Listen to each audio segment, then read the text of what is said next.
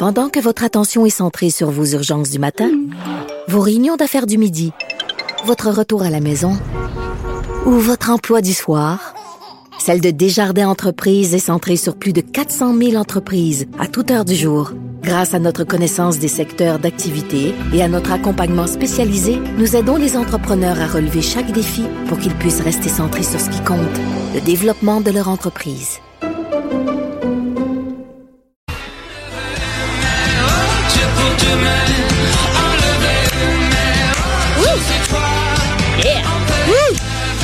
Est, mais Emmanuel, dans la tête danses? depuis tantôt, moi. Je suis tannée. On Mais va le pire, c'est. Ben vraiment. Suis je te- J'arrête pas de moi puis ah, mais faut, faut pas que tu chantes les vraies paroles parce qu'il faut, faut que ce soit incompréhensible un peu. Comment ça va, Emmanuel? Ça va bien. Je suis hantée et- par ce, ce verre d'oreille néfaste. Est-ce que les libéraux avaient vraiment besoin de ça? Hier? Quelle tempête déclenchée alors que c'est le premier ministre Trudeau lui-même qui partage le jingle en anglais et en français la campagne et rapidement, telle une traînée de poudre, euh, qui se sont fait massacrer sur les médias sociaux. Mais quelle, quelle drôle d'idée de laisser passer une chanson comme ça. Moi, je disais, Emmanuel, hier que au-delà du fait que les Strumbellas euh, ont mal traduit la chanson, le problème là-dedans, c'est qu'il y a des gens qui ont laissé passer ça à un au PLC. Il y a des gens qui l'ont écouté avant que ça sorte, j'imagine. Oui, mais est-ce que les gens qui l'ont écouté parlaient français? Est-ce que les gens qui Ah, l'ont écouté euh, comprennent le Québec? Est-ce que les gens qui l'ont écouté euh, ont ce genre de sensibilité-là? Je soupçonne très clairement euh, que non, à la lumière euh, des Québécois dans l'entourage de M. Trudeau, à qui j'ai moi-même, euh, avec qui j'ai Ah, communiqué oui? dans les dernières euh, 24 heures. Il était Moi, pas, je veux il dire, devait pas être content. hein?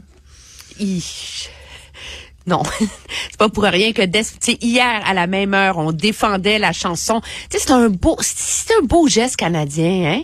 Demandez à un groupe torontois là qui a accepté avec générosité de traduire sa chanson pour les francophones. Puis là, ce matin, on dit qu'on va euh, faire une nouvelle version. Qu'est-ce que ça veut dire, la nouvelle version? On le sait pas. Hein? Est-ce qu'on va demander, est-ce qu'on va réécrire la traduction? Est-ce qu'on va réenregistrer la mauvaise traduction, mais au moins pour qu'on comprenne ce qu'on dit? Ou est-ce qu'on va peut-être songer à demander à je sais pas, une, un des dizaines et dizaines euh, de chanteurs, d'artistes euh, québécois et franco-canadiens, hein, parce qu'il n'y a pas juste Ben le oui. Québec dans la culture, c'est de faire ça. Je, je sais pas, tu sais, il y aurait eu, mettons qu'il y aurait eu quelques options. Moi, je trouve que je l'ai écrit ce matin dans ma chronique de TVA Nouvelle, mais quand j'ai vu cette euh, cette tempête hier, ça Mhm. me faisait penser à Denis Coderre. En 2009, quand il avait claqué la porte euh, comme lieutenant québécois de Michael Ignatieff parce que le parti était dirigé de Toronto, là Ben oui. puis qu'il y a des choses qu'on comprenait pas euh, dans les hautes sphères du Parti libéral, à moins qu'il fallait que tout passe par Toronto. C'est exactement ça. C'est quelqu'un dans un bureau là complètement déconnecté qui a une brillante idée et, euh, et ça donne euh, ça donne euh, ce que ça donne. Mais en même temps, c'est c'est révélateur là, du manque de. On dirait que c'est pas dans l'ADN de ce parti-là de se préoccuper de ces c'est pas des les gens vont dire de ces susceptibilités. Ce n'est pas une susceptibilité. L'enjeu de la survie de la langue de la culture au Québec c'est fondamental. C'est lié à l'existence de la nation québécoise. C'est lié à son avenir à sa survie. Et de penser que ce puisse être secondaire ou que les Québécois se contenteraient d'un ersatz de mauvaise traduction d'un groupe torontois que personne connaît ici, c'est hallucinant. Parce que je sais qu'il va s'en trouver pour dire, euh, surtout des, des gens qui ont tendance à appuyer les, les libéraux, de dire, ben voyons donc, c'est tempête dans un verre d'eau. Bon, peut-être que c'était euh, euh, malhabile, mal avisé, mais de là, tu sais, d'en faire tout un plat. Mais c'est que, comme tu dis, c'est qu'il faut le voir plus loin. Il faut aller voir plus loin sur la signification, sur l'importance qui est apportée au Québec, euh, l'importance qu'on accorde à la langue française. Puis tu sais, euh, le poids du Québec au sein de ce parti-là. Donc, c'est pas vrai que c'est totalement anodin.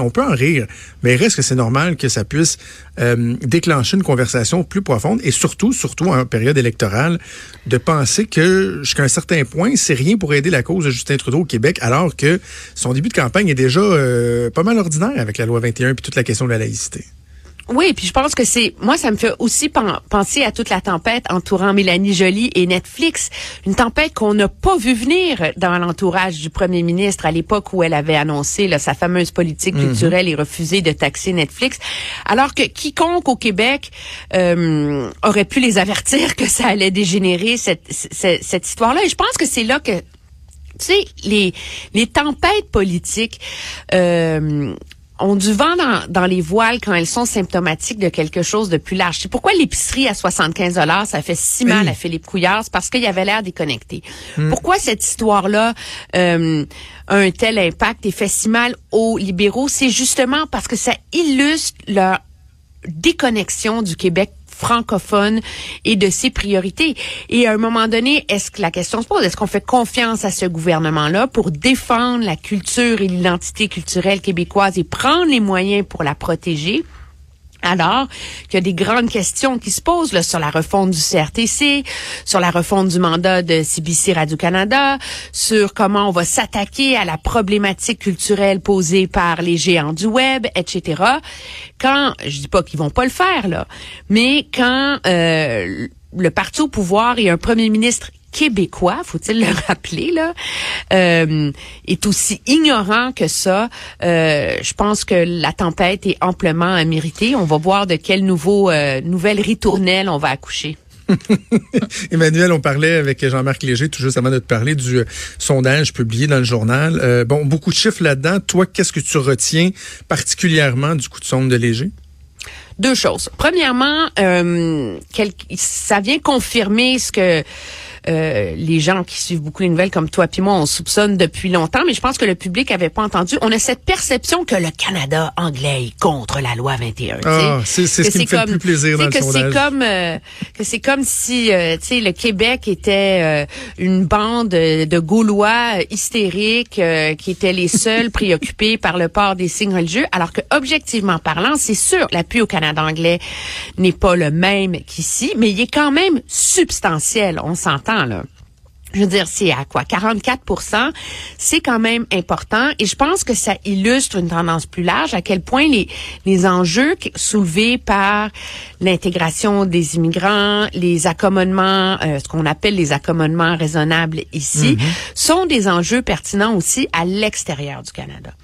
Par ailleurs, ce que ça illustre aussi, je crois, ces chiffres-là, c'est à quel point tous les partis peuvent s'en sortir de ce débat-là avec leur position euh, mitoyenne, mi-figue, mi-raisin. Pour M. Scheer, il y a une bonne partie de son électorat qui est en faveur de la loi 21, mais beaucoup reconnaissent aussi que le gouvernement pourrait avoir le pouvoir d'intervenir. Et ce qui est intéressant, c'est que quand on dit que Justin Trudeau, c'est un enjeu qui peut euh, qui peut lui faire si mal aux urnes du côté du Québec, il faut voir, moi je pense, dans le détail des chiffres. Chez l'électorat euh, québécois, il y a quand même une proportion importante qui reconnaît le droit du fédéral d'intervenir, mais où est-ce que c'est le plus élevé?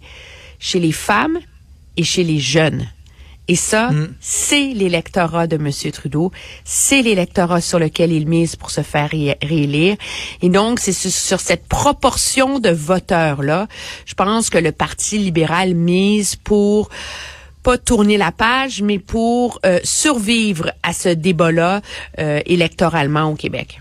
En même temps, tu sais, j'ai hâte de voir parce que quand on regarde le, coup de sonde de Main Street en fin de semaine, Jean-Marc Léger nous disait qu'eux aussi vont travailler sur un sondage bientôt. Donc, ce sera toujours intéressant de, conserver euh, de comparer les différentes tendances. Mais Main Street tend à démontrer que en quelques jours à peine, l'avance de 19 points que les libéraux avaient sur les conservateurs au Québec euh, a fondu comme neige au soleil pour être plus que de 8,2% euh, les conservateurs, donc, qui en bénéficient, le Bloc québécois, là, on se dit, eh, tabarouette, OK, est-ce qu'aussi rapidement que ça, une question comme celle-là peut euh, les hanter? Puis surtout, est-ce que ça va être durable? Parce que c'est long, une campagne électorale, puis je peux pas croire qu'on va parler de laïcité encore pendant 30, 30 quelques jours, là, un moment donné non plus. Non, je pense que ça, ça, dépend comment le reste de la campagne va se cristalliser. Tu sais, quand on, parle des, des, deux solitudes, c'est assez intéressant parce que quand on regarde du côté du Québec ici, on a parlé avant tout de laïcité, ce qui donne l'impression aux gens qu'Andrew Scheer a un bon début de campagne, on s'entend, parce qu'il a la position qui trouve écho auprès de l'électorat ici. Alors que si tu regardes la campagne dans le reste du pays, c'est totalement le contraire. De quoi on a parlé, c'est euh, des candidats qu'on controversée d'Andrew Scheer sur les gays, les musulmans, etc., etc., et j'en passe et j'en passe.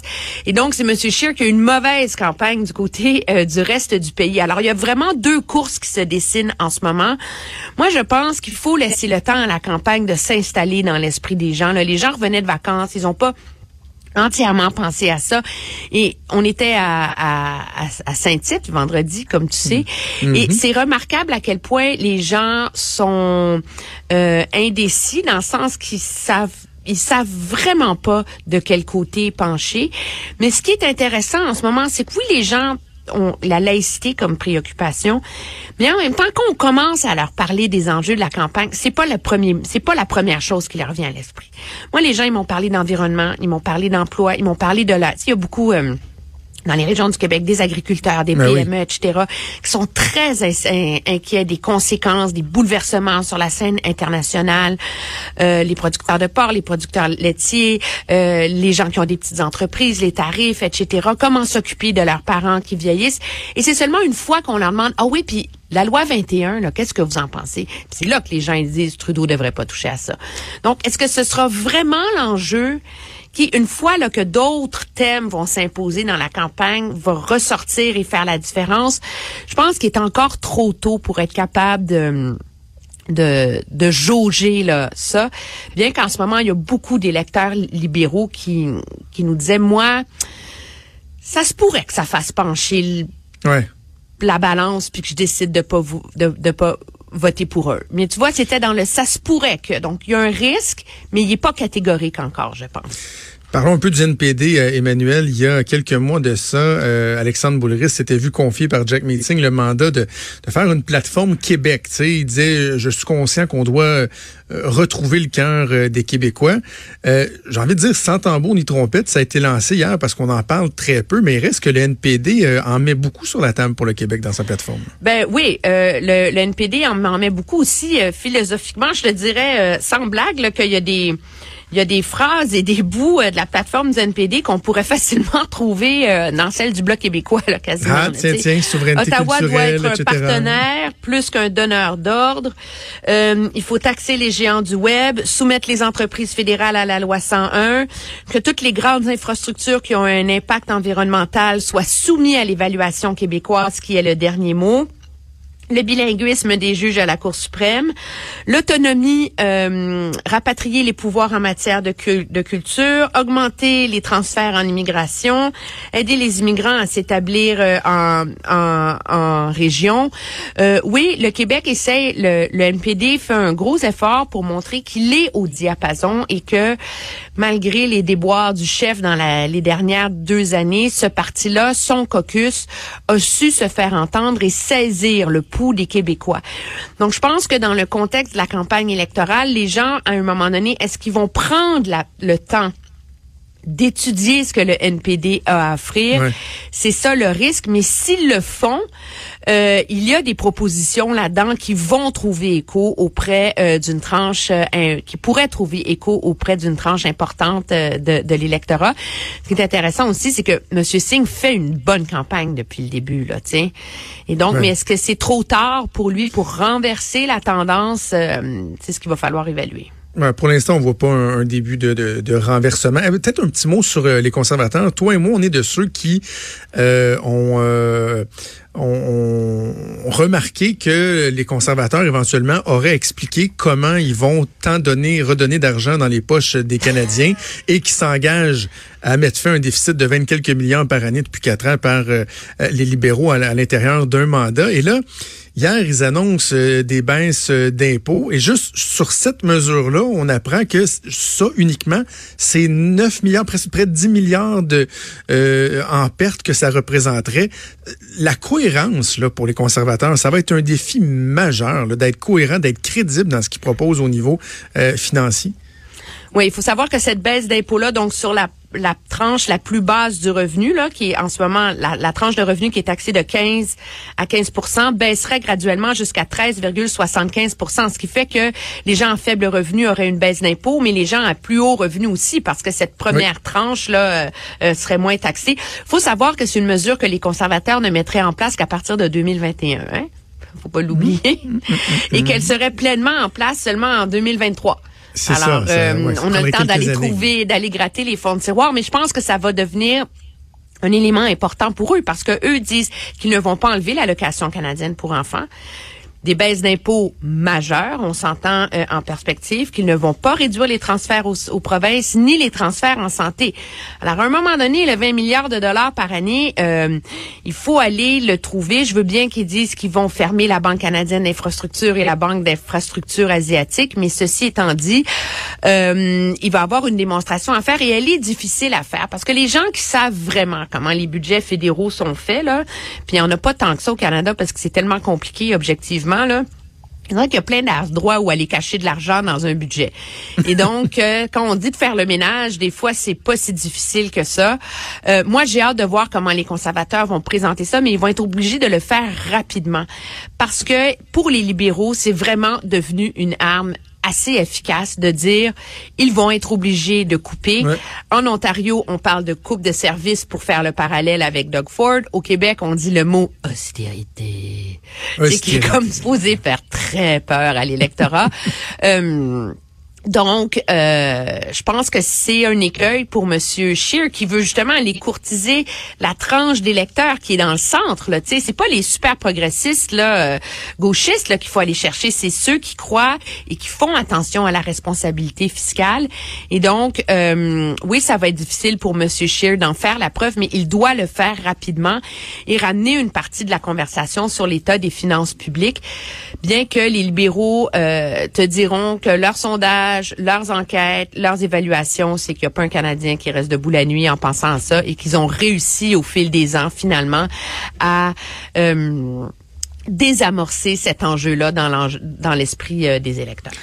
Emmanuel, avant de te laisser, euh, bon, les gens qui nous écoutent à Cube Radio savent que c'est une programmation radio euh, régulière, mais que ce sont aussi d'excellents balados. Puis, je te l'ai déjà dit hors d'onde, je le répète, moi, parmi mes coups de cœur dans les balados qu'on a, il y a Emmanuel présente, la, sé- la, la- la- la série que euh, tu nous offres, euh, où tu fais des, des, entrevues, de longues entrevues avec les politiciens, où on les voit souvent sous un autre jour. Et là, ça reprend ce matin, là, les balados. euh, Il y a une nouvelle série de balados qui sont diffusés ce matin, c'est ça? Oui, on a fait une série spéciale pour la campagne électorale, puis c'est toujours difficile. C'était ça, ça m'a pris beaucoup de réflexion cet été, trouver comment on allait faire des entrevues avec des politiciens en étant au-dessus de la mêlée sans tomber dans la joute partisane qu'on est en campagne électorale. C'était pas évident. Donc, on, on, on a eu l'idée de faire un ministre, un lieutenant politique, une recrue et le vétéran de la Chambre des communes. Je pense que ça va permettre aux gens de découvrir euh, des politiciens qui sont assez fous pour encore faire de la politique. Et pour lancer le bal, ce qu'on a fait, c'est que de quoi on parle beaucoup, c'est de stratégie, de tactique en campagne électorale. Puis, faut pas oublier que der- derrière les chefs, il y a des organisateurs. Hein? Et ça, c'est des gens qui sont très mystérieux. Hein? C'est qui? Les Machiavel qui tirent les ficelles par en arrière. Et donc, on a décidé d'essayer de faire une balado avec quatre organisateurs des principaux partis. Donc, Marc-André Leclerc au Parti conservateur qui est le chef de, de cabinet d'Andrew ouais. Scheer, Olivier Duchesneau, qui est directeur adjoint de la campagne des libéraux, Christian Picard, qui est l'organisateur politique du Bloc, et Marie-Ève Saint-Onge, qui est l'organisatrice du NPD au Québec. Puis ce qui est intéressant, c'est à quel point ces, ces gens-là, ils sont, ils ont un côté idéaliste, candide, comment ils croient aux campagnes. C'est tout le contraire de l'image qu'on se fait finalement euh, des méchants et sombres tacticiens de la politique. Donc, c'est un, un premier euh, un premier coup d'œil, si vous voulez, pour euh, pour lancer euh, la campagne. C'est mes rencontres avec les quatre organisateurs. Très hâte d'écouter ça. C'est disponible. Emmanuel présente sur les balados de Cube Radio. Merci, Emmanuel. On se reparle plus tard cette semaine. Merci, au revoir. Salut.